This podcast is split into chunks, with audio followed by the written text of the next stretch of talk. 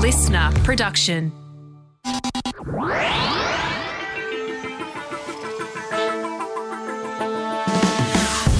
Hello, and you are very welcome to another episode of Huh Science Explained with me, Ellen Phiddian, a science journalist with Cosmos Magazine. Each week, twice a week, we answer life's questions, big or small. And today, we are brewing up a storm with the science of tea. I am a tea obsessee. I drink black, green, white, oolong, and herbal teas, all in excess. In fact, I measure my workload in terms of number of pots of tea I'll need to finish it. A short news article might be a one pot task, while a podcast script is two or three pots. I am not alone in this obsession. Tea is widely thought to be the second most consumed drink in the world after water. For many people, it's the perfect way to start, continue, and conclude a day. A hot drink with some interesting flavours and a nice dose of caffeine to keep you alert. So, other than the caffeine, what's in tea? And is there any merit in the people claiming it's super good for your health? It's time to pour another cup and satisfy my curiosity. What is tea? Strictly speaking, when we're talking tea, we're talking an infusion made from a single species, a plant called Camellia sinensis. This plant is native, probably, to southwest China and northern Myanmar, and it's been cultivated in China for thousands of years although it's thought that people ate the leaves before making drinks from them. Camellia sinensis is the source of green tea and black tea, as well as white, yellow, oolong, and a few others. When the leaves are steeped in water, a whole heap of substances in the tea are leached out, and the water picks up a colour and flavour. Generally, hot or boiling water is used. It speeds up the seeping process and has the added advantage of making the water safer to drink. There are thousands of different things you can add from here, like milk, jasmine, sugar, lemon, cinnamon, and a litany of other herbs and spices. Not all things we call tea have Camellia sinensis leaves in them.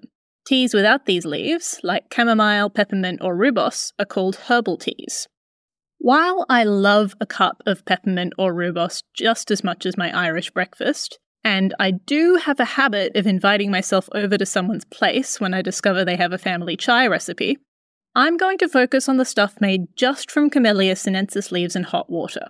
Otherwise, this podcast would be an hour long. What's the difference between black and green tea? You can do a lot of different things to Camellia sinensis plants, like change the age of the leaves you pick, leave the leaves in the sun, and ferment them. But the biggest decider in your type of tea is how much it's oxidized. The minute tea leaves are picked, Enzymes inside them start adding oxygen from the air to the molecules inside the tea leaves. This is called oxidation. Among the molecules getting oxidized are a class of compounds called polyphenols. These oxidized molecules provide yellow and reddish brown pigments, as well as the bright and sometimes bitter taste. There are lots of subtypes of polyphenols at different points of oxidation, things called flavonoids, tannins, and catechins. The balance of all of these is a big decider in the colour and flavour of your tea. Green and white tea has more catechins, while black tea features more tannins, for instance. The level of oxidation decides what type of tea you'll get. Black tea is very oxidized, green tea is only oxidized a little, and oolong is somewhere in between. Producers might macerate or tumble the tea leaves to speed oxidation up.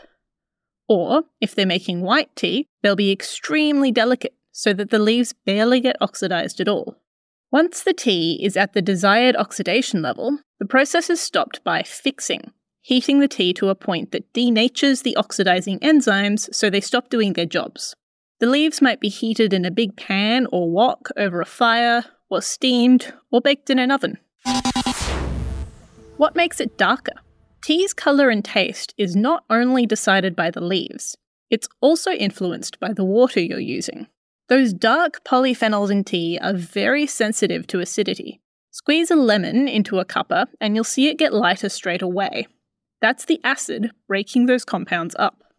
On the other hand, if you brew black tea with groundwater, which is usually more basic, your tea will look darker even if it's not as strong.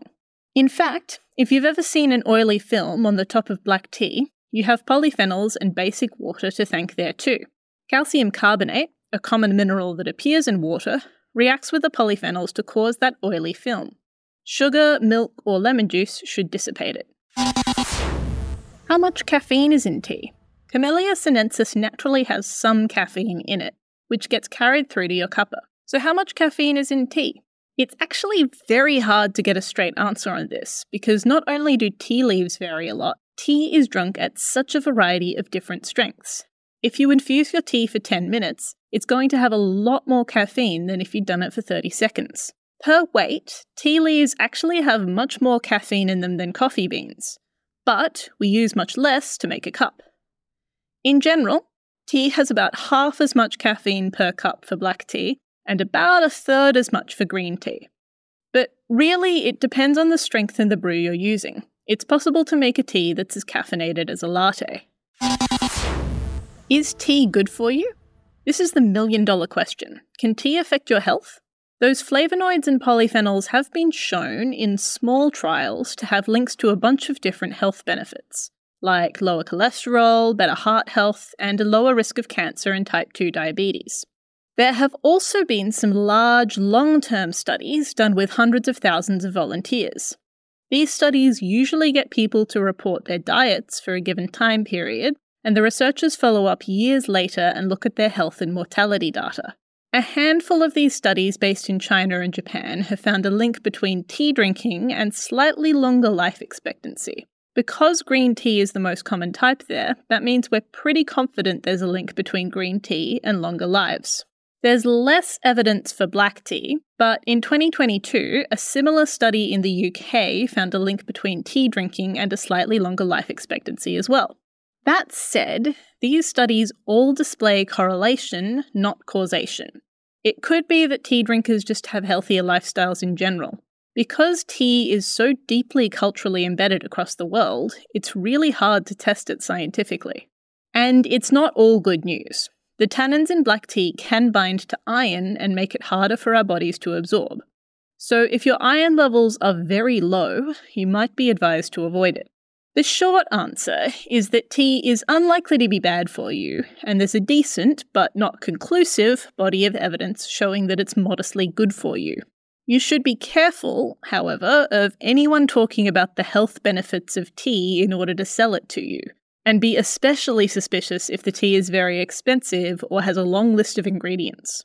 A lot of prepackaged tea mixtures are very sugary, and there's a whole market in detox teas that not only have no health benefits, but can contain laxatives that cause dehydration and even liver damage.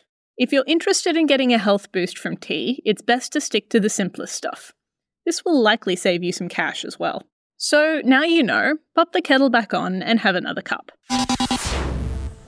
For the latest in science news, don't forget to check out the science briefing, also available here on the LiSTNR app, and head to cosmosmagazine.com for more science just like this.